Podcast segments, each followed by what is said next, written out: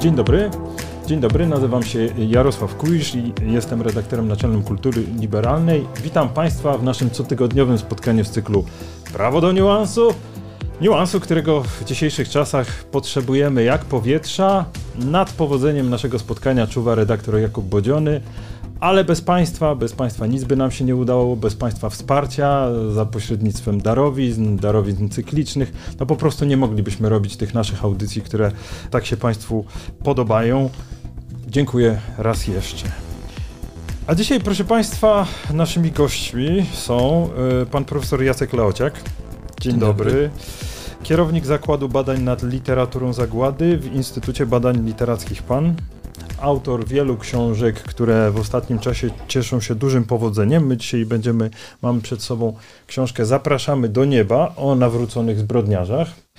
I Piotr Stankiewicz, znany Państwu nasz współpracownik, e, doktor filozofii, twórca reformowanego stoicyzmu, pisarz, który właśnie opublikował dziennik reformowanego stoika, którym także będziemy dzisiaj, dzisiaj rozmawiać. Dzień dobry. Dziękuję rozmawiać. za zaproszenie. Dzięki. Dzień dobry. Ja może zacznę tak. Zacytuję, zacytuję dwóch panów, którzy e, nie są w naszym studiu, jeżeli panowie pozwolą. Otóż pierwszy cytat to będzie Jarosław Kaczyński. Nie ma w Polsce innej nauki moralnej niż ta, którą głosi Kościół katolicki.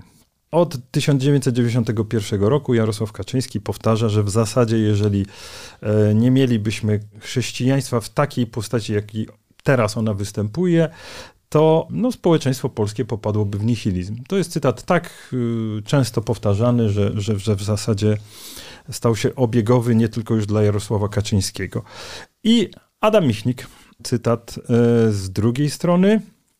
W Polsce nie ma silnej tradycji etyki niechrześcijańskiej. Gdy wyobrażę sobie Polskę bez kościoła, to mam czarny obraz. Drugi cytat. Politycznie zupełnie na antypodach tego, te, tego pierwszego, a, a tymczasem, jak widzimy, w pewnych sprawach Jarosław Kaczyński i Adam Michnik się zgadzają. Potrzeba katolicyzmu w Polsce, obawy przed jakiegoś rodzaju nihilizmem, i dopowiadam trochę, ale zakładam, że to chyba nie jest nadużyciem. Chodzi o katolicyzm, jaki znamy. Chodzi o to, że pewien stan rzeczy, który zastajemy, jest potrzebny i nie z byle jakich powodów, ale z powodów etycznych. To znaczy, że w przeciwnym razie nagle polskie społeczeństwo pogubiłoby się, gdyby ten katolicyzm, jaki znany, miał z jakichś powodów, no nie odejść, ale zostać naruszony. I teraz zaprosiłem panów, ponieważ obie książki, Zapraszamy do Nieba i Dziennik Reformowanego Stoika, to są propozycje poszukiwań etycznych. To są propozycje poszukiwań etycznych innymi drogami, nie wiem czy bocznymi, ale na pewno innymi drogami e, niż te, które znamy. Potrząsają miejscami bardzo mocno te książki, potrząsają znanymi ramami, chociaż dodam od siebie, że robią to w formie łagodnej, to znaczy, że, że to jest łagodne w formie, ale kiedy się dobrze zastanowić, bardzo mocne w treści, ponieważ to jest takie pytanie o, o to, jakie na przyszłość te podstawy etyczne naszego społeczeństwa miałyby być.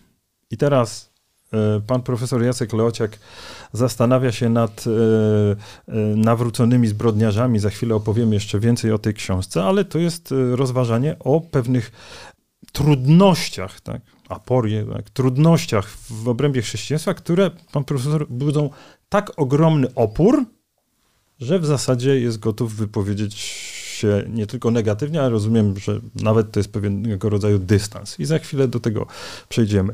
A z drugiej strony Piotr Stankiewicz w swoim dzienniku reformowanego stoika, rozwijając stoicyzm no, 2.0, prawda, stoicyzm XXI wieku w Polsce, to także może się wydawać, że to są propozycje, no nie wiem, coś na poły rozrywkowego, ale to jest bardzo poważna propozycja, której ukryta jest krytyka tego, co jest. To znaczy, że pewien sposób socjalizacji etycznej, czyli co dobre, a co złe, jak nas wychowano do tego, że to wymaga co najmniej na pewno refleksji, a tak naprawdę to głębokiego przemyślenia i pewnych zmian na co dzień. I teraz Ja mam wrażenie, że to, co łączy te dwie książki, te dwie propozycje, to jest w gruncie rzeczy, to już naprawdę ostatnim zdaniem, to jest kwestia tego, że jak to określiła właśnie teraz pani profesor Grabowska, sekularyzacja w Polsce nie wyhamuje, to jest cytat, ponieważ ponieważ od 30 lat mamy na twardych danych, no widać gołym okiem, e, że, że sekularyzacja w Polsce postępuje, a ja dodam od siebie, i to jest tutaj pierwsza taka uwaga do do naszej rozmowy, potrzeby etyczne nie znikną. Potrzeby etyczne społeczeństwa, pojedynczych ludzi nie znikną. I stąd moje takie pytanie, jak w tych takich na razie dość szeroko zarysowanych ramach, pierwsze pytanie do pana profesora, co pan chciałby zrobić z tym, z tym naszym chrześcijaństwem, kiedy pan w kolejnej książce, poprzednia książka Wieczne, Wieczne Strapienie, także państwu pokażę, rozmawialiśmy o niej, na pewno podlinkujemy do, do poprzedniej naszej rozmowy. Co pana tak uwiera w tym chrześcijaństwie? Bo to jest chyba, się nie mylę, problematyczny dla pana. Ja mogę jedno zdanie i teraz oddaję. Oczywiście pochlebcze, żeby tak pozytywnie zacząć. Ja się zastanawiałem, jak ty połączysz te książki, jak zaczniesz. Usłyszałem cytat z Kaczyńskiego na początek, trochę struchlałem, a potem zrozumiałem, że faktycznie w ten sposób o tym można rozmawiać. Świetne, jakby świetne to wejście w rozmowę, to jest dokładnie w pewnym sensie to, o czym, o czym warto, myślę, rozmawiać. Także no bardzo, super to zagajenie, bardzo na mnie zrobiło fajne wrażenie. Bardzo dziękuję to, to, to słuchajcie, to porozmawiajmy po prostu o tym, o tym, o tych potrzebach etycznych. Co, co, co pana uwiera w tym obecnym ja, stanie rzeczy? Ja chciałem po prostu potraktować chrześcijaństwo serio. Zrekonstruować to, co jest w chrześcijaństwie fundamentem, to, co jest e, takim rdzeniem przesłania chrześcijańskiego, no właśnie miłosierdzie, miłość bliźniego, miłowanie nieprzyjaciół i sprawdzić, no i ta zbawcza śmierć Chrystusa, która gładzi wszystkie grzechy i otwiera temu, który przylgnął do Chrystusa, drogę do nieba. To chciałem Pan to sprawdzić. mówi ironicznie, czy dla, na serio? To jest w ogóle znamienne pytanie. Znamienne, znamienne pytanie. pytanie, znamienne pytanie. Chciałbym się uchylić od odpowiedzi, Aha, ponieważ mam no, wiele e, już jakichś reakcji na tę książkę i na poprzednie, które właśnie w dużej części e, wynikają z takiej niepewności, czy ja mhm. mówię ironicznie, czy ja mówię serio. Nie, to, że chcę potraktować chrześcijaństwo serio, to jest jak najbardziej serio powiedziane. Okej, okay, no to to już ustaliliśmy. Jak najbardziej serio powiedziane, ponieważ wydaje mi się, i o tym pisałem w poprzednich książkach, gdzie skupiałem się właściwie na instytucji Kościoła, na jego funkcjonowaniu, na jego urzędnikach, prawda, i tak dalej, a tutaj się skupiam nie tyle na Kościele, jako instytucji, tylko na rdzeniu chrześcijańskiego przesłania. Mhm. I mam takie wrażenie, że ono nie jest traktowane do końca na serio. A ja po prostu mówię, sprawdzam. Tak jak mhm. w pokerze mówi się, mamy reguły gry, prawda? Mamy swoje karty i ja wykładam te karty i mówię, sprawdzam do, do mojego partnera e, katolika, prawda? No i takie to, to radykalne pytanie, to powiedziałbym takie brutalne wręcz pytanie, można streścić, jakby skondensować do tego pytania, które otwiera książkę. Czy Rudolf Hess, nawrócony Rudolf Hess, może być zbawiony? No i w ogóle, co to znaczy i co my z tym zrobimy? I jak to dekomponuje ten nasz system wartości, e, tą, tą naszą jakby e, to rusztowanie etyczne jednak, mhm. prawda, od którego pan zaczął. Więc tak to, taka to jest intencja, naj, najogólniej mówiąc. Rozumiem. Najważniejszy to jest cytat jednak z Biblii. E, w niebie większa będzie radość z jednego grzesznika, który się nawraca, niż z 99 sprawiedliwych, którzy nie potrzebują nawrócenia. To jest najbardziej oburzający dla Pana cytat w zestawieniu, tu, żeby Państwo mieli jasność, to jest książka o bardzo, gdzie poznajemy cały katalog postaci, różnych, no niezbyt sympatycznych postaci, od morderców aż po zbrodniarzy hitlerowskich i jest osobny rozdział na temat Rudolfa Hessa, komendanta obozu Auschwitz-Birkenau. I pan zadaje pytanie, to jak to jest? To znaczy, że gdyby taki jeden grzesznik, a wiemy, że mówimy o, o, osobach, które posłały miliony osób na śmierć bez mrugnięcia okiem, jeżeli taki jeden grzesznik się nawróci, to czy wobec tego nie tylko on trafi do nieba, tytułowe pytanie, ale także, czy to oznacza, że to będzie większa radość niż z tych 99 sprawiedliwych. To jest sedno chrześcijaństwa w pewnym sensie. Więc właśnie, no więc właśnie, raz jeszcze wracam do tego serio, prawda? Do tego poważnego traktowania doktryny, do której się y, składa akces, prawda? Mhm. I którą się uważa właśnie, tak jak Jarosław Kaczyński, za ten absolutny i niezbywalny, nieredukowalny fundament. Ja się koncentruję na zbrodniarzach, którzy popełnili morderstwo i, i nawrócili się. I te portrety są ułożone w pewnej gradacji takiej, prawda? Od tych, e, no, powiedziałbym, e, lżejszych przypadków do absolutnej kulminacji w postaci Hesa. I nic ich tak naprawdę nie łączy, jeśli chodzi o charakter zbrodni. No, nie można porównywać nawet zbrodni rodziny Mansona, prawda, no, z tym, co się wydarzyło w Auschwitz, prawda. Mhm. Ale to nie o to chodzi. Łączy tych wszystkich zbrodniarzy jedno, że się nawrócili i w związku z tym otwarta została przed nimi e, droga do nieba, ponieważ Chrystus, jak mówię, i to jest rdzeń tej doktryny chrześcijańskiej, umarł za wszystkich, również za Rudolfa Hessa. No.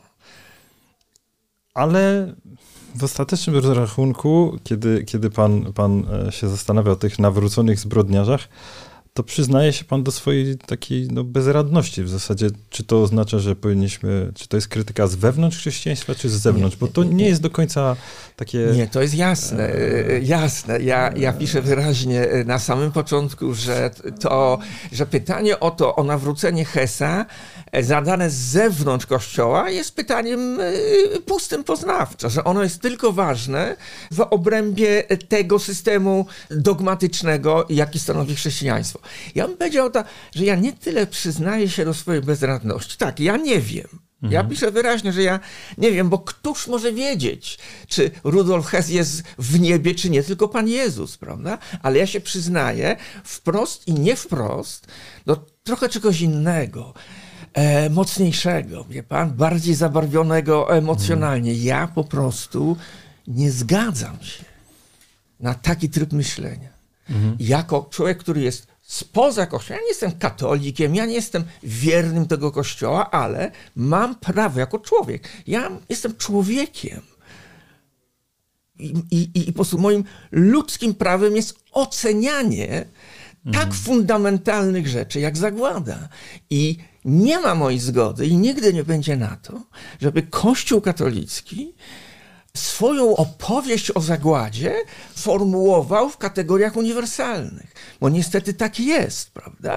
I to, na co nie ma mojej zgody, to jest właśnie taka kolonizacja Auschwitz, kolonizacja zagłady przez mhm. katolicyzm opowieść o zagładzie, która się kończy katolickim happy endem, czyli nawróceniem Hesa i otwarciem mu e, bram do, do nieba. Hes się nawrócił tuż przed egzekucją, można powiedzieć, wyspowiadał się, przyjął komunię świętą i jak to się mówi w, katechizmie Kościoła katolickiego, w, w, stanie łaski uświęcającej, poszedł na tą szubienicę i można teraz tylko dywagować, czy z perspektywy doktryny katolickiej. Mhm. On musiał jeszcze się dostać do czyśćca, tak jak sugeruje ksiądz Manfred Desselers, który napisał całą sprawę od niego i on w tym czyśćcu mhm. się oczyszcza, czy od razu poszedł do nieba. Ale jeśli się w czyśćcu oczyszcza, no to możemy się za niego modlić, bo czyściec polega na tym, że można uzyskać przecież odpusty dla siebie, ale też dla tych, którzy już zmarli i w tym czyśćcu się tam dręczą. No a jeśli Hez jest w czyśćcu, no to on się musi dręczyć, więc my wszyscy możemy tutaj się umówić, że, że, że będziemy się za niego mm. modlić, żeby szybciej dostał się do nieba. Na to nie ma mojej zgody i nieważne, że ja nie jestem członkiem Kościoła katolickiego, ale ważne jest, że jestem człowiekiem, który który bada doświadczenie zagłady od 30 lat i nie, nie ma mojej zgody na zawłaszczenie tego doświadczenia przez Kościół katolicki i przez doktrynę, ponieważ jest to to, co chcę powiedzieć teraz, to jest bardzo ważne i, mhm. i, i, bardzo serio, ponieważ jeśli zgodzimy się na ten scenariusz z katolickim happy endem Hesa w niebie, to dokonujemy ruinacji całego tego najważniejszego doświadczenia XX wieku. Tak? Bo zagłada nie ma żadnego sensu. Zagłada nie ma żadnego happy endu. Zagłada jest takim rozerwaniem świata, cywilizacji, kultury, że nie może być zszyta i musi być tą otwartą raną. Żeby w ogóle można było w sposób właśnie etycznie odpowiedzialny myśleć o tym, o tym doświadczeniu, a nie uciekać od niego, a nie lukrować go, a nie tworzyć z niego oleodruk taki, prawda? Takie mhm. monidło religijne, które się powiesi potem na ścianę i będziemy mieli co? Będziemy mieli przede wszystkim przed oczami triumf miłosiernego Boga, który przyjmuje Hesa do nieba, a nie te milion zagazowanych i e, spopielonych pod jego pod jego nadzorem Żydów. No jeśli Hez jest w niebie, to gdzie są, gdzie są jego ofiary? No to są paradoksalnie w tym punkcie Piotr Stankiewicz się zgadza, bo kiedy zaczęliśmy naszą rozmowę od, od, od, od tak, refleksji na tematy, na tematy związane z wyciąganiem wniosków z tych no, najgorszych rzeczy, które tak się stało, że miały miejsce na ziemiach polskich, ale nie tylko, prawda? Bo, bo, e, no to ty piszesz e, w swoim e, dzienniku o tym, że e, właśnie refleksja nad, nad etyką przyszłości, tak, taką, której chciałbyś się inspirować stoicyzmem, no to po pierwsze, stoicyzm sięga do swoich korzeni nie lubię tego słowa, bo jest obciążona, pogańskiej myśli, tak? czyli, czyli takiej myśli, która, e, która jest przedchrześcijańska, mówiąc już tym słowem, które lubię bardziej. I tam e, będziesz sięgał po Marka Aureliusza, Epikteta, no, prawda? Rzeczy, tak siłą rzeczy, ale e, no, twoja propozycja nie, nie, nie jest e, nostalgiczną wyprawą w przeszłość, tylko przeciwnie, piszesz o tym, że, i tu zacytuję, za bardzo napatrzyliśmy się na to, co się wydarzyło w wieku XX. Twierdzić, że istnieje racjonalny porządek, który wszystko tłumaczy i sprawia, że wszystko w ostatecznym rachunku służy ogólnemu dobru, to twierdzić, że to, co stało się w Auschwitz, na Kołymie i Rwandzie, też czemuś dobremu służyło. A takie twierdzenie jest szaleństwem. Ja mam wrażenie, że się całkowicie zgadzacie. No tutaj się tak. myślę, całkowicie tak, tu nie ma zaskoczenia. Tutaj jest, yy, tutaj jest zgodność między nami. Natomiast ta zgodność jest głębsza, tak? No bo nie, nie dotyczy tego, że Auschwitz no, było złem i było złem, które trudno wytłumaczyć i wpisać w jakiś większy porządek. W ogóle yy, wydaje mi się, że tak fajnie ustawiłeś tę rozmowę, że y, jakby widać, że my to, o czym tutaj rozmawiamy, tak naprawdę dotyczy tego, w jaki sposób w XXI wieku, tak, w jaki sposób serio myśleć o tych tematach etycznych, tak? Tak, tak, to, to są I rodzaje to, co... poradników dla naszych, naszych rodaków. No, tak. Ukazują się książki w języku polskim dla polskich tak. czytelników, którzy przeżywają proces sekularyzacji, czyli wychodzenia poza tak. pewne zastane ramy etyczne i teraz tamte ramy może będą się rozpuszczać, znikać albo się zregenerują, ja nie wiem, ale pytania etyczne stoją przed tak. każdym z nas I to, jest, codziennie. I to jest też rzecz, która na pewno się zgadzam, nie wiem, jak pan profesor pewnie też, że pytania, czy potrzeby etyczne, czy nawet metafizyczne, no są czymś, co jest stałą ludzkiego doświadczenia i człowieczeństwa. Oczywiście. Tak, one wykraczają poza religię, jedną, drugą, jakby każdy je ma. Pytanie, w jaki sposób one zostaną, mówiąc brzydko, obsłużone, zaadresowane, na, na jakiej, w jakiej przestrzeni one się będą realizować. To jest jedna rzecz. Druga, to, co pan profesor robi w książce i o czym mówi, to jest w pewnym sensie no, takie jakby wzięcie tego chrześcijaństwa bardzo serio i pokazanie, że jeżeli się je weźmie naprawdę serio, no to wynikają z niego pewne problemy, aporie czy sprzeczności. I to nie takie o których się najczęściej mówi, że tam że nauka kontra wiara, czy empiria i tak dalej, czy rozum kontra... Nie, wynikają również bardziej zasadnicze sprawy, no na przykład właśnie takie, czy komendant Auschwitz jest y, zbawiony, tak? I to jest mhm. problematyczna rzecz. Oczywiście z mojej strony y, to pytanie o tą etykę w XXI wieku, no jest w tych przestrzeniach stoickich, tak? Czy ja biorę ten, umownie rzecz biorąc, dwa tysiącletni stoicyzm, zastanawiam się, w jaki sposób on może nas inspirować dzisiaj, w jaki sposób dzisiaj można żyć po stoicku i faktycznie ta zbieżność tutaj, jakby to pytanie o to, w jaki sposób serio to robić, no w moim wypadku no realizuje się znów ten problem Auschwitz w pewnym sensie się pojawia, tak? To znaczy w stoicyzmie dla porządku, dla tych z Państwa, którzy nie wiedzą, słuchaczy, no stoicyzm oryginalnie, ten ortodoksyjny, Marko Aureliuszowy stoicyzm starożytności, no zakładał pewien ład, porządek, że wszystko było w tym obrazie świata stoickim, wszystko było przesiąknięte pewnym, pewną boską iskrą, pewnym logosem, pewnym porządkiem, ładem, który co do zasady prowadził wszystko do dobrego i do przemyślanego celu. No, natomiast w tytule mojej książki jest to słowo reformowany stoik, bo ja właśnie uważam, że jeżeli chcemy serio traktować stoicyzm dzisiaj, no to przede wszystkim musimy sobie postawić pytanie, w jaki sposób żyć po stoicku i myśleć po stoicku, no w świecie, w którym chyba już nie możemy wierzyć w ten ład, tak? Po po nie wiem, powstaniu teorii Derwina, po y, tym, co nauka nam tłumaczy, ale też po tym, co się stało w wieku XX, właśnie między innymi w mhm. Auschwitz, no ciężko wierzyć, czy jakby no z mojej perspektywy jest to dosyć absurdalne zakładać, że to wszystko było po coś, że to wszystko jest sensowne i to wszystko do czegoś prowadzi, tak? Do jakiegoś dobrego celu. W związku z tym mhm. pytanie takie fundamentalnie stoickie dzisiaj jest, jak żyć po stoicku, no widząc, że ten ład się trochę jednak posypał i w tym sensie to Jak słyszysz, jeśli wejdę, mogę wejść słowo, jak słyszysz problem prawda, nawróconych zbrodniarzy, mhm. to co z twoim podejściem etycznym, e, podzielając tak dużo prawda, diagnoz na temat e, tego, gdzie jesteśmy dzisiaj po XX stuleciu? ja myślę, że to, to jest fajne pytanie, dlatego że e, ono pokazuje, że że, że, że, że, w religii, która, religii no tak tradycyjnie rozumianej, która lewaruje się, mówiąc brzydko, tym życiem pośmiertnym, tak? To znaczy, że jest pewna rzeczywistość transcendentna, do której się po śmierci przechodzi, którą się osiąga przez chrzest, łaskę święcącą itd., tak itd., tak no jest właśnie fundamentalnie problematyczna, tak? Stoicyzm w pewnym sensie ucieka od tego problemu, czy jakby nie, nie, nie wchodzi w to, bo mówi, że w ogóle nie ma tego życia pośmiertnego, przynajmniej ono jest w jakimś sensie niepoznawalne. Tak? Jedyna rzeczywistość, która jest dla stoika ważna, to jest ta rzeczywistość tu i teraz. Tak? Więc w pewnym istotnym sensie ze stoickiego punktu widzenia no, jakby nie ma możliwości takiego odkupienia się po życiu wypełnionym złem, że nagle zrobi jedną taką trochę magiczną, dobrą rzecz i w związku z tym całe zło, które zrobiłem wcześniej się przekreśli, bo to w ogóle nie działa w ten sposób. Tak? Ten obraz, o którym tutaj rozmawiałem, tego nawracającego się Hesan, to jest trochę dajcie mi punkt podparcia, to poruszę ziemię, tak? że jakiś taki bardzo, bardzo długi ramię dźwigni i sięga gdzieś tam w niebie, które sprawia, że życie wypełnione złem jednym aktem nawrócenia mogę, mogę zmienić. Tak? No w stoicyzmie tego nie ma, w stoicyzmie ten projekt, yy, to jest może ważna rzecz, że w stoicyzmie patrzymy na życie jako na całość, tak, że ono jest pewnym projektem rozciągniętym w czasie i całożyciowym. No w związku z tym trudno mówić o tym, że zrobienie jednej rzeczy dobrej na koniec nagle w jakiś taki magiczny sposób unieważni to wszystko, co było wcześniej. Tak? To I, to, I to wydaje to mi się no, w pewnym sensie takie odpowiedzialne. Czy to by no. oznaczało, że, że to byłaby kontynuacja tego, co nazywasz e, starciem chrześcijaństwa i stoicyzmu, od które tam w starożytności nawet można pokazać konkretny moment, prawda, kiedy święty Paweł występuje przed ateńskimi filozofami na Areopagu. Czy to jest tak, że to jest jakiś, byłby dla ciebie kolejny moment ścierania się chrześcijaństwa i stoicyzmu, bo ty jesteś bardziej koncyliacyjny w temperamencie, ale, ale są takie momenty, które które... Nie wiem, czy wszyscy się które... zgodzą, ale...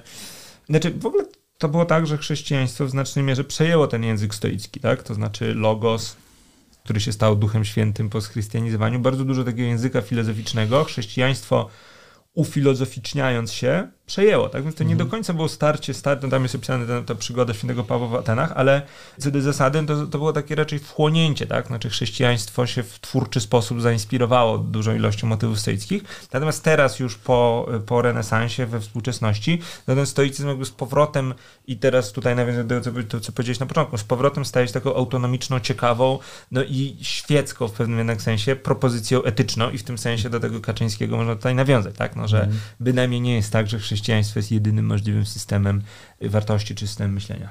Proszę. Ja bym chciał wrócić jeszcze do tego zbawienia i nawrócenia, o którym Pan mówił, bo wydaje mi się, że to jest coś głębszego w chrześcijaństwie niż tylko dopełnienie pewnej takiej formuły, prawda, e, że się coś zrobi, albo się jakiś dobry uczynek zrobi, albo no właśnie człowiek się wyspowiada, spełni te formalności. To jest coś więcej i tym bardziej dla mnie to jest rzecz no, niezwykle gorąca i niezwykle bulwersująca w pewnym sensie, bo tak naprawdę to przecież nawró- to nie tyle nawrócony zmierza ku Bogu, ale jest odwrotnie. To Bóg odnajduje nawróconego i ta przypowieść o synu marnotrawnym, która jest w centrum tej całej mhm. teologii nawrócenia i wybaczenia, no ona o tym mówi, to ten ojciec wybiega naprzeciw wracającego do domu tego złego syna, a dobry Dobry cały czas był przy ojcu, uczciwie pracował i dobry jest zupełnie pominięty. Więc to też, o, o, czym Pan mówił na y, początku, przywołując ten cytat z, ze świętego Łukasza. To jest ta sytuacja, że więcej radości jest z jednego nawróconego niż z dziewięciu 99 e, e, Sprawiedliwy. sprawiedliwych, bo przecież pasterz porzuca swoje owce, ta figura Chrystusa, porzuca swoje owce i szuka tej zagubionej. Więc dla mnie pytanie jest takie, pytanie jest takie, co to znaczy dla ludzi, którzy są poza chrześcijaństwem, prawda? Co to znaczy, że Chrystus otwiera swoje miłosierne serce dla takiego zbrodniarza jak Hes i wybiega mu naprzeciw i obejmuje go, prawda? I w niebie jest wtedy wielka radość. Ja nie mogę tego cytatu jakby sobie, y, no, oswoić. No. Słyszę właśnie tą wielką radość w niebie. Ten hes jest na, na, na, na tych skrzydłach anielskich podnoszony do nieba i tam się wszyscy cieszą, prawda? A, a no właśnie, czy można zapomnieć? Papież Franciszek na jednej z takich swoich lekcji na Anioł Pański e, powiedział o wybaczającym Jezusie, odwołując się do tej biblijnej powieści o, o synu marnotrawnym, że wybaczający Bóg jest tym, który zapomina. I że miłosierdzie to jest właśnie zapomnienie. I w moich badaniach nad tymi relacjami zbrodniarzy nawróconych to się wszystko potwierdza. Po nawróceniu oni zapominają o swojej przeszłości, oni zapominają o swoich ofiarach, są nowonarodzeni, są nowo powołani do to nowego życia, czyści, sedno chrześci chrześcijaństwa. No, no Panie profesorze, to jest, to jest tak, że panu nie odpowiada cały ten projekt etyczny. W pewnym sensie, no bo jeżeli przyjrzymy się, jeżeli się przyglądamy temu, co rzeczywiście odróżnia chrześcijaństwo od wiem, różnych e, propozycji religijnych wcześniejszych, no to są takie e, wyzwania, które są trudne. To są takie wyzwania, które w gruncie rzeczy są, patrząc z zewnątrz, absurdalne, ale właśnie domaga się od osoby wierzącej, żeby modliła się za ludzi złych.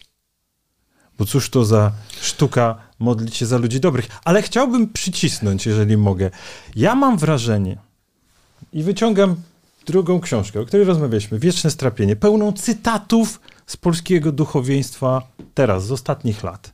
I powiem tak, że ja mam wrażenie, że to, co pan, upraszczając to, to deklaracja, że tego się nie da przebaczyć, że to jest raczej etyka nieprzebaczania, i etyka niemiłosierdzia to jest, przepraszam, ale to się rozlewa po polskim kościele na podstawie cytatów. To nie jest tak, to co pan w gruncie rzeczy e, proszę przyjąć to za, za prowokację do dyskusji. Pan w gruncie rzeczy w tym punkcie nie jest tak daleki od praktyki polskiego kościoła, choć oczywiście jeśli chodzi o teorię teoretyczny e, wymiar chrześcijaństwa, to pan ma rację, żeby się zastanawiać na poważnie nad tymi e, tematami miłosierdzia i przebaczania. Ale jeśli chodzi o praktykę, to ja, że tak powiem, e, o proszę, pierwszy z brzegu cytat. Stanisław Dziwisz uznał, iż podanie ręki homoseksualiście jest rozmywaniem Ewangelii i tak dalej, i tak dalej. Znaczy, to są to są, to są bardzo konkretne, tak. bardzo konkretne cytaty. Nie widzę praktyki. Jeszcze raz podkreślam, chodzi mi o praktyki Kościoła katolickiego, którą pan sam zrekonstruował w Wiecznym Strapieniu, mnóstwo, mnóstwo cytatów, bardzo takich no, zdumiewających, jako rozchodzących się z teorią, którą proponuje nam chrześcijaństwo. I pan w gruncie rzeczy, z punktu widzenia tego podejścia do miłosierdzia, żeby nie przebaczać, że to jest oburzające, żeby generalnie porzucić tę etykę miłosierdzia, nie, nie jest pan, nie jest pan aż taki odległy. No bo Prowokuje. Nie, nie, ja, ale rozmawialiśmy nie. o tej książce, Tak. nie wiem, rok, y, półtora roku temu. Ja powiem tak, no fundamentem instytucji Kościoła i takim, e, że tak powiem, no tą, tą, tym podstawowym wymiarem, w którym Kościół istnieje, to jest hipokryzja. To jest e, roz, rozejście się właśnie między deklaracjami a działaniem, między teorią a praktyką. I praktyka Kościoła katolickiego w Polsce to jest taka, jak, jak, jak każdy widzi, natomiast doskonale ci urzędnicy kościelni doskonale posługują się instrumentalnie tymi wszystkimi prawdami wiary, tymi wszystkimi, tym całym, tym całym zapleczem ideowym. Prawda? On, on, oni umieją z tego korzystać. Dlatego ja w tej ostatniej książce pytam się o to, co, co można co można zrobić, jeśli się potraktuje serio to właśnie przesłanie. No bo ja uważam, że nikt tutaj w tym kościele nie traktuje serio, albo, albo może są jacyś ludzie, prawda, nieliczni, którzy rzeczywiście są chrześcijanami na serio. Mhm. Więc dlatego to się, to nie jest prowokacja, to jest po prostu potwierdzenie moich e, obserwacji, tylko że różnica między jedną a drugą książką polega na tym, że ja w tej chwili wchodzę głęboko w tą, w tą doktrynę, prawda? I pytam się, co to znaczy, jeśli to potraktuje na serio. Jeśli biskup Mokrzycki, biskup lwowski obrządku łacińskiego po odkryciu masakry i ludobójstwa w Buczy mówi do swoich wiernych, módlmy się za tych rosyjskich żołnierzy, żeby ich serca się nawróciły, to ja się chcę zapytać, czy rzeczywiście katolicy chcą na serio się modlić za tych Nie uważa pan, że jeżeli, że jeżeli jest coś ważnego w chrześcijaństwie, to właśnie to wezwanie do tak e, przekraczającego rozum, ale zgodnego z zasadami wiary. Ja tylko dodam, że pan profesor mówi, że, że, że, że oburza pana no taka wyobrażona wizja, że w niebie będzie Rudolf Hess, zresztą tak się kończy książka, Rudolf Hess obok świętych, czyli komendant obozu koncentracyjnego, obozu zagłady Auschwitz-Birkenau będzie tuż obok y, całego zastępu świętych. Tymczasem Piotr Stankiewicz na stronie 168 pisze... Zaprzecza temu obrazowi. Nie, nie, nie, bardzo, bardzo i to jest, y, to jest y, powód do, do tego, żebyśmy, żebyśmy rozwinęli, te, odniesie się do tej wizji. Ty piszesz, nie zajmować się, nie interesować się żadnym życiem pozagrobowym, pośmiertnym zbawieniem, przyszłymi wcieleniami czy wędrówką dusz. Żadne empiryczne doświadczenie nie wynosi nas poza kres ziemskiego życia. Wszystko, co ma sens i co go nie ma, wszystko, co jest szczęściem i nieszczęściem, wszystko, czego możemy się lękać i na co możemy mieć nadzieję, dzieje się tu, na ziemi. To tak. ja, ja uważam, że to jest po pierwsze... To jest akurat w miarę zgodne z tym ortodoksyjnym, to nie jest jakieś bardzo reformowane, to jest ten duch starożytnego stoicyzmu też. Generalnie duch materialistyczny, tak? Znaczy, że jest świat materialny i nie ma ucieczki do tego, że ten Hes nie ma dokąd pójść, tak? Bo nie ma tego... No, ja też tak uważam, że on nie ma dokąd No właśnie. I w tym sensie to jest y, jakby takie dosyć standardowe stoickie stwierdzenie, natomiast jakby to się o, o tyle tutaj łączy, że yy, jakby w stoicyzmie nie ma tego motywu, że jakby takiej ostatecznej oceny, tak? No bo czym jest to nawrócenie, czym jest to jakby odkupienie tych wcześniejszych grzechów? Jest jakby funkcjonowanie w takiej logice, no brzydko mówiąc, trochę arytmetycznej, tak? Znaczy, że musimy ostateczną, że musi być ostateczna ocena życia tego Hesa, tak? No, niektórzy powiedzą, że ostatecznie to jest zbawiony, pan profesor i my też powiemy, że no nie jest jednak zbawiony, chyba nie da rady tak łatwo. Natomiast, że jest jakaś ostateczna ocena i że to trzeba rozstrzygnąć, no czy jest w niebie, czy nie jest w niebie, tak? Że jest pewna ostatecznie liczba, wynik jego życia, który, jakby w stoicyzmie nie ma tego, tak? W stoicyzmie z jednej strony chodzi o pewien proces i pewną całość życia, życia, żeby je jak najlepiej kształtować, ale nie ma tego jakby wyzwania, które generalnie generuje te problemy tutaj. Nie ma tego wyzwania czy tego imperatywu, że ostatecznie to musimy to jakoś podsumować i stwierdzić, ten zbawiony, ten niezbawiony, ten w czyśćcu, ten nie w czyśćcu. Tak jakby nie ma tego Czyli motywu co? i nie ma też tego, e, no nie ma jakby sądu ostatecznego. Ale dobrze rozumiem, że wobec tego, bo tym się kończy książka pana profesora, tą wizją nieba, w którym są święci i Rudolf Hess. I e, rozumiem, że, że tak jak ty sobie do siebie aplikujesz y, te, te zalecenia stoików y, od starożytności, to odpowiedziałbyś, panie profesorze, no nie zajmujmy się tymi wizjami, no dajmy znaczy, nie, sobie... Nie, to nie o to mi chodzi. Mi, mi chodzi o to, że Nie, nie zajmujmy się żadnym Nie, nie, bo życiem pozagrobowym. Nie, nie, nie, bo chodzi o to, że to, to przecież pan profesor nie zajmuje się stricte życiem pozagrobowym Hesa, tak? tylko zajmuje się pewnym społecznym wpływem nauki Kościoła katolickiego w Dokładnie. Polsce. Tak? Jakby to jest pewna taka, to jest pewna dźwignia do zrobienia tego, więc jakby tutaj nie ma, e, tutaj nie ma tej sprzeczności. Moim zdaniem jakby świeżość intelektualna książki pana profesora, no jakby no jest, pewien- jest to ostrze dosyć mocne, krytyczne wobec chrześcijaństwa, ale krytyczne na zasadzie wyciągania logicznych wniosków z pewnych doktryn, tak? I jakby Dokładnie. fajna taka przestrzeń tutaj rozmowy polega na tym, no, że właśnie pokazuje, pytałeś o te, jak jakby modele etyczne niechrześcijańskie w XXI wieku, no w stoicyzmie, który jest bardziej skupiony na tym życiu jakby tu i teraz, no nie musimy sobie zadawać, w takim pozytywnym myślę sensie, nie musimy sobie zadać tego pytania. Znaczy, możemy sobie jasno powiedzieć, Hess był złym człowiekiem, bardzo złym i to, że się na koniec życia jakby no, podoć nawrócił, no nie zmienia tego, co zrobił wcześniej, tak? Choćby na mocy tej zasady o rzeczach zależnych i niezależnych stoickiej. W momencie, jak się on serio w Wadowicach się, Tak. jakby to było, to, to, To nie był żart. w tam- więzieniu, nie, to nie to jest w. Wadowicach. W sensie, że Aż w taki, momencie aż pan profesor niech przypomni. przewrotny nie jest. Celi, że w więzieniu w Wadowicach Hess Aż siedział. W momencie, jak się nawraca w tym 46 czy 7 roku w tym w, w Wadowicach, no to jakby to, co zrobił wcześniej, też to, co robił wcześniej jako komendant Auschwitz, no już było niezależne, nie dało się tego zmienić. Tak? I to jest takie stoickie, że przeszłość jest rzeczą od nas niezależną. No nie jesteśmy w stanie wymazać złych rzeczy, które żeśmy zrobili. Jeżeli ja jestem, no powiedzmy, człowiekiem, który ma jakieś tam problemy, coś zrobił złego i tak dalej, no generalnie nie level Hesa, ale coś po prostu każdy z nas ma jakieś niedoskonałości, no to jestem w stanie myśleć, okej, ta przeszłość no zamknięta, nie da się nic z nią zrobić, jak ja mogę wykorzystać, żeby jednak być trochę lepszym człowiekiem w przyszłości, tak? Ale nie bez absurdów w rodzaju, że nawrócenie się w celi więziennej unieważnia czy przekreśla Czyli Czyli bycie komendantem etycznie, tak? Bo to, to, etycznie jest usytu, absurdalne, tak? W tym to miejscu mi byłbyś się- poza, poza chrześcijaństwem. W no tym w tym miejscu, punkcie, w tym tak? miejscu tak, tak, że, że jakby dla stoika chodzi o to życie, które jest tu i teraz, tak? To znaczy my i jakby jeżeli, tu jest takie, takie pytanie nie wprost, co stoik temu Hesowi y, życzy, no to No. chyba tylko stryczka, tak? W sensie, że jakby nie, y, jakby nic nie uratuje już Hesa, jako jest on na, na etapie tego więzienia, tak? Gdyby on na etapie bycia komendantem Oświęcimia jednak stwierdził, że coś jest nie tak, no to jakby wtedy miałby potencjał ruchu, tak? Kiedy jest w celi już więziennej, no to już nie da się czuję zrobić. coraz? I to, i, coraz bardziej niezręcznie, bo to wezwanie do, mm, do, do dokonywania etycznie rzeczy niemożliwych w chrześcijaństwie wydaje mi się jedną z bardziej wartościowych rzeczy, nawet jeśli z zewnątrz określałby y, ktokolwiek to jako absurdalne, irracjonalne, wręcz szkodliwe. Pan profesor pisze w, swojej książce nawet, nawet że to, to, tam jest takie chyba sformułowanie, że pana to osobiście oburza, prawda, że, że,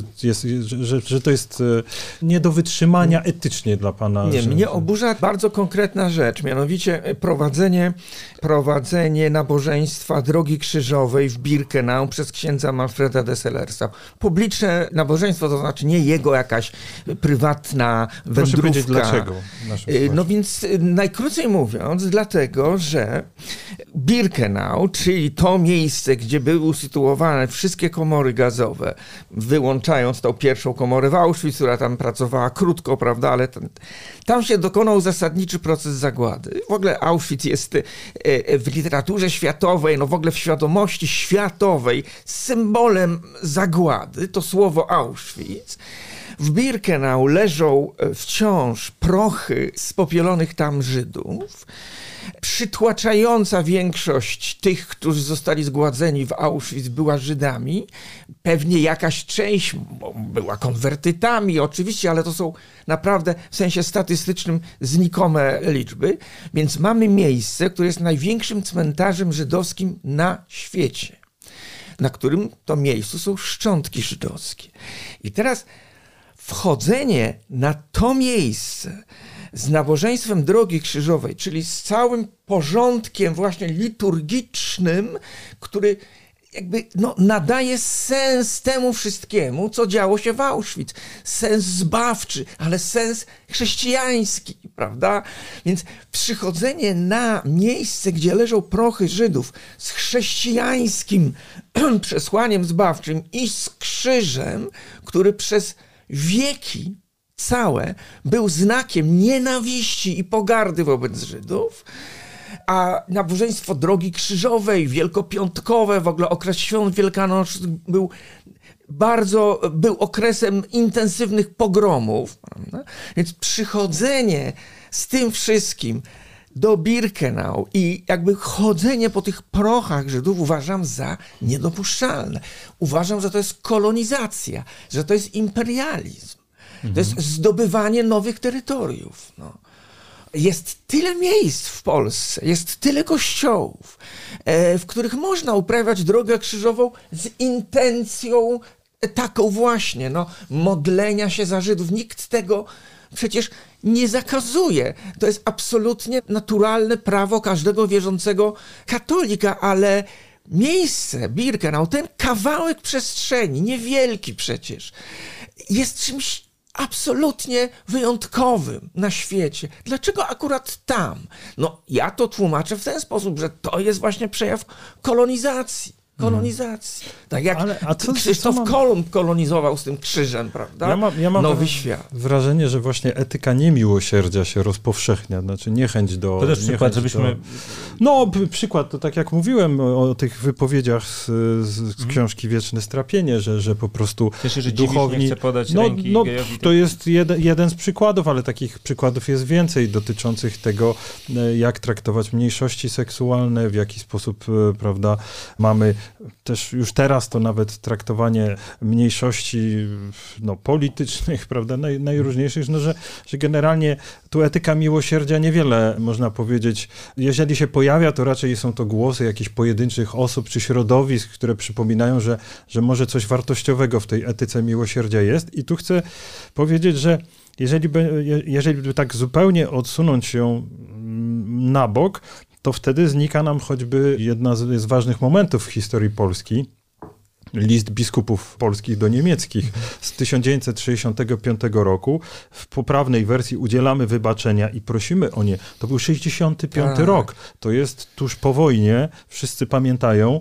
że biskupi wtedy zaryzykowali, bo e, nie tylko nagonka ze strony władz e, komunistycznych się pojawiła, ale wtedy także po prostu ludzie zdecydowanie temu wyzwaniu e, nie mieli ochoty sprostać. I tak się zastanawiam, w którym miejscu plasuje to, te, ten list biskupów polskich do niemieckich się na tle, tle Bardzo, książki. bardzo ważne i ciekawe pytanie. Ale też chcę nawiązać do tego, co pan Piotr powiedział. Mhm. Bo, bo z jednej strony list biskupów polskich i niemieckich wybaczamy i prosimy o wybaczenie, a z drugiej strony, tak jak pan podkreśla, to jest coś, co jest oczywiste i, i jest doświadczeniem naszym codziennym. Przecież my jesteśmy ktoś powiedziałby ludźmi grzesznymi, inny powiedziałby ludźmi słabymi, którzy... No niedoskonałymi, tak i w stoicyzmie to jest bardzo tak, mocno upadają, mylą się, błądzą. Przecież nie chodzi o to, żeby wytrzeć w ogóle taki proces psychologiczno-etyczny, tak bym to powiedział, no właśnie przebaczenia czegoś, co ktoś zrobił złego, krzywdy, której doznaliśmy. To są oczywiste rzeczy i to jest w ogóle jakby warunek zdrowego, zdrowo Pan profesor czyta mi trochę wymyślać, bo, bo, ja chciałem dokładnie o tym samym powiedzieć. Społeczeństwa. To, to że, że, pozwoli, że tak, pozwoli pan, że, że ja sko skończę moją myśl. I to jest jak najbardziej potrzebne, czy wręcz konieczne, ale wydaje mi się, i tu wchodzimy no, w sedno tej, tej, tej problematyki, że dotykamy takiego, takiego, takiego miejsca, takiego punktu, który już jest jakościowo odrębny od tej całej mechaniki społecznej, prawda, która pozwala nam funkcjonować jako wspólnota, wyrównując te dysharmonie czy, czy dys, dysproporcje w jakimś takich e, codziennych relacjach. Coś źle poszło, coś źle po... Naprawimy mhm. to, więc to jest oczywiście konieczne, ale ten punkt, dlatego ja uderzam w ten punkt absolutnie krytyczny, w, ten, w, ten, w, tą, w tą oś całą, prawda? Czy jest różnica między wybaczeniem dłużnikowi, który nam nie oddał długu, prawda, a wybaczeniem Hesowi i jego zabraniem go do, do nieba. To jest jedna sprawa. Według mnie to jest horyzont, który no, wyznacza na przykład ten esej Derrida o, o przebaczeniu. Ja tutaj o nim jest, wspominam, prawda? Tak. Przebaczyć, z jednej strony przebaczyć można tylko to, co jest nie do wybaczenia, prawda? To, co jest nie do wybaczenia, to jest ta aporia. Ich Derrida nie rozwiązuje tego.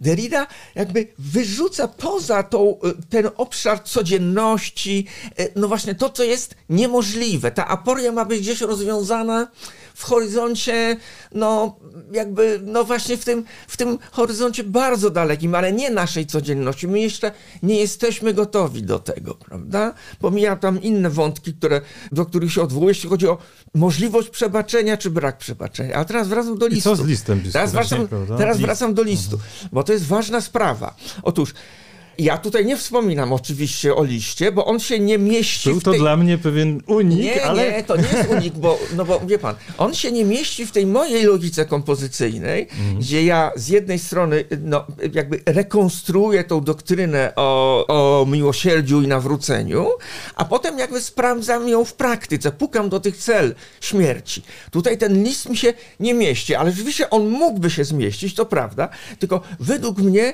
tu jest jakby inny wymiar sprawy. Otóż list dotyczy nie konkretnych zbrodni, nie konkretnego człowieka, nie konkretnego zbrodniarza wojennego. List dotyczy czegoś znacznie większego, mhm. czegoś, co jakby przekracza pojedynczą zbrodnię. List dotyczy mianowicie pewnego dziedzictwa zła które zostało dokonane, które się wydarzyło w czasie II wojny światowej.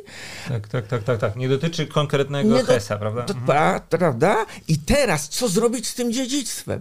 Czy ono ma nas przygniatać, przytłaczać, hamować, nie wiem, prawda, unieruchamiać, czy jednak spojrzeć mu w twarz, jak u Norwida w wierszu Fatum. Jest takie właśnie, że Fatum przyszło na człowieka i zatopiło weń oczy. No i czeka, co człowiek zrobi, a on mu się odejrzał, ten człowiek. Spojrzał mu w oczy. Więc dla mnie list biskupów polskich do niemieckich jest takim odejrzeniem, takim spojrzeniem w oczy biskupów niemieckich, którzy no, na zasadzie jakiejś metonimii, powiedzmy, reprezentują no, to zło, które Niemcy sprowadzili na, na świat w czasie, w, czasie, w czasie wojny. I w tych wymiarach, w tych kategoriach e, takich niepersonalnych, prawda, to to był wielki gest. To był wielki gest. To był gest daleko wyprzedzający czasy, w których, e, w których powstał, nie, niewątpliwie.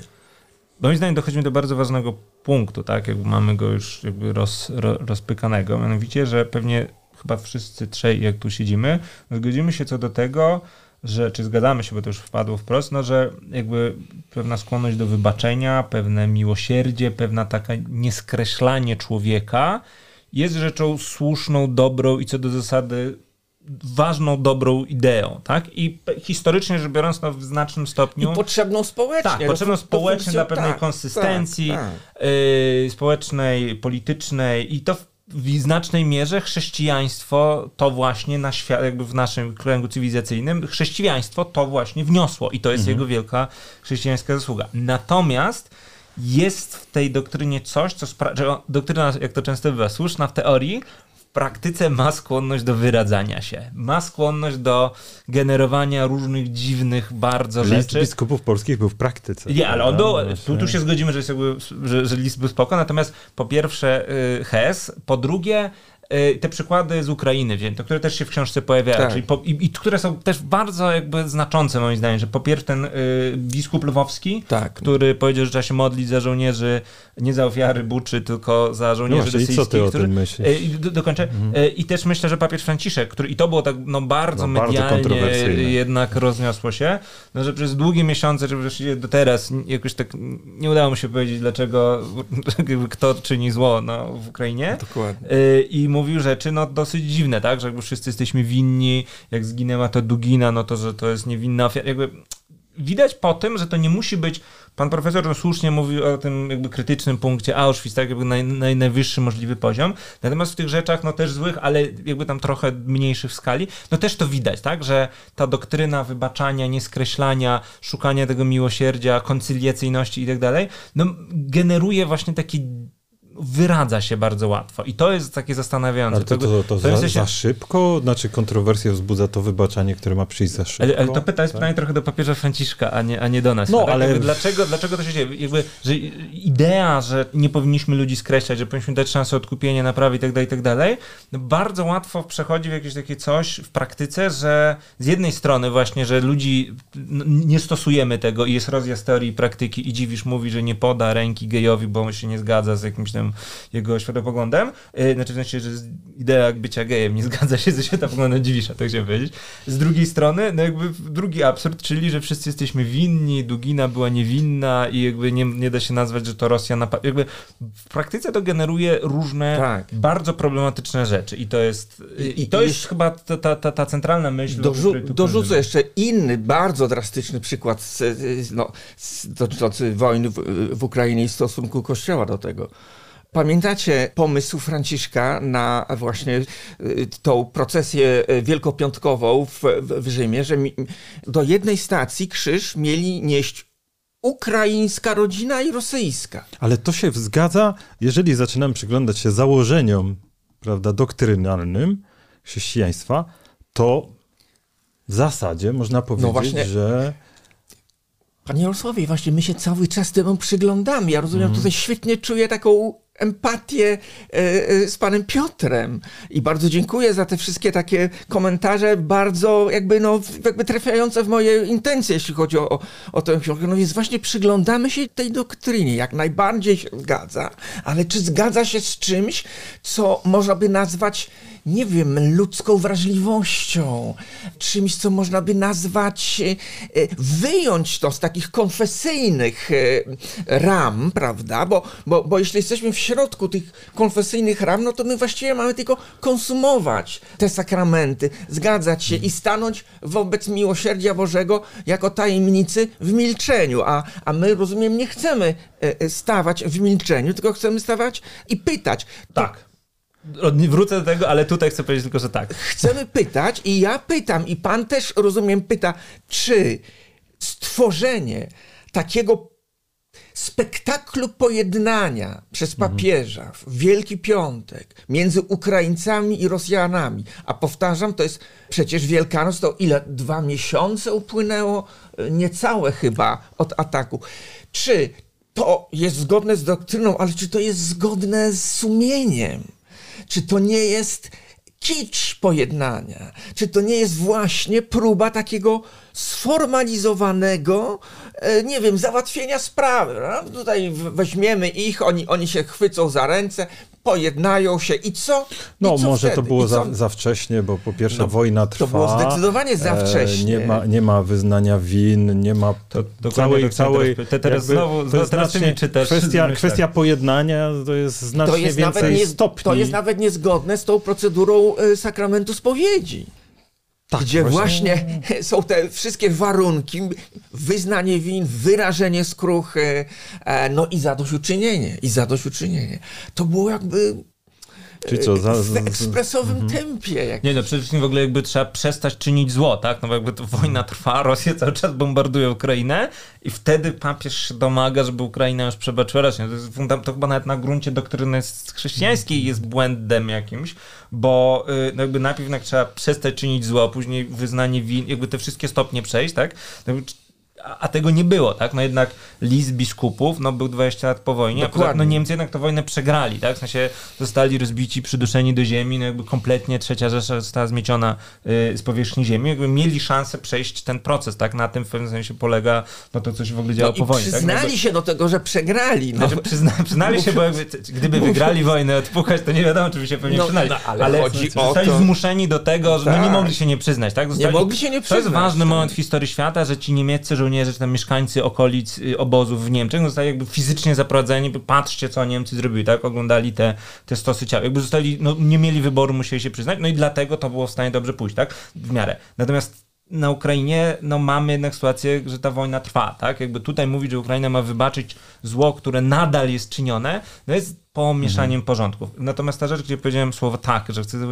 Ja się tutaj też fundamentalnie zgadzam, że I to jest w takim bardzo szerokim sensie, że ta etyka w XXI wieku, yy, czy to będzie stoicyzm reformowany, czy to będzie inna droga poszukiwań, ja bardzo mocno jestem przekonany co do tego, że to nie może być ślepe podążanie za dogmatami. Dlatego, że myśmy się już napatrzyli przez te setki lat historii ludzkości, w szczególności w wieku XX, ale nie tylko, do czego prowadzi ślepe podążanie za, za dogmatami. Że ktoś uwierzy w jakąś ideę czegoś tam, no i w związku z tym jacyś ludzie będą nie pasować, no to się ich zlikwiduje. Jakby ślepe podążanie za dogmatami no ja bym to powiedział, że po prostu nie jest nigdy dobre. Czy to będą dogmaty chrześcijańskie, czy jakiekolwiek inne.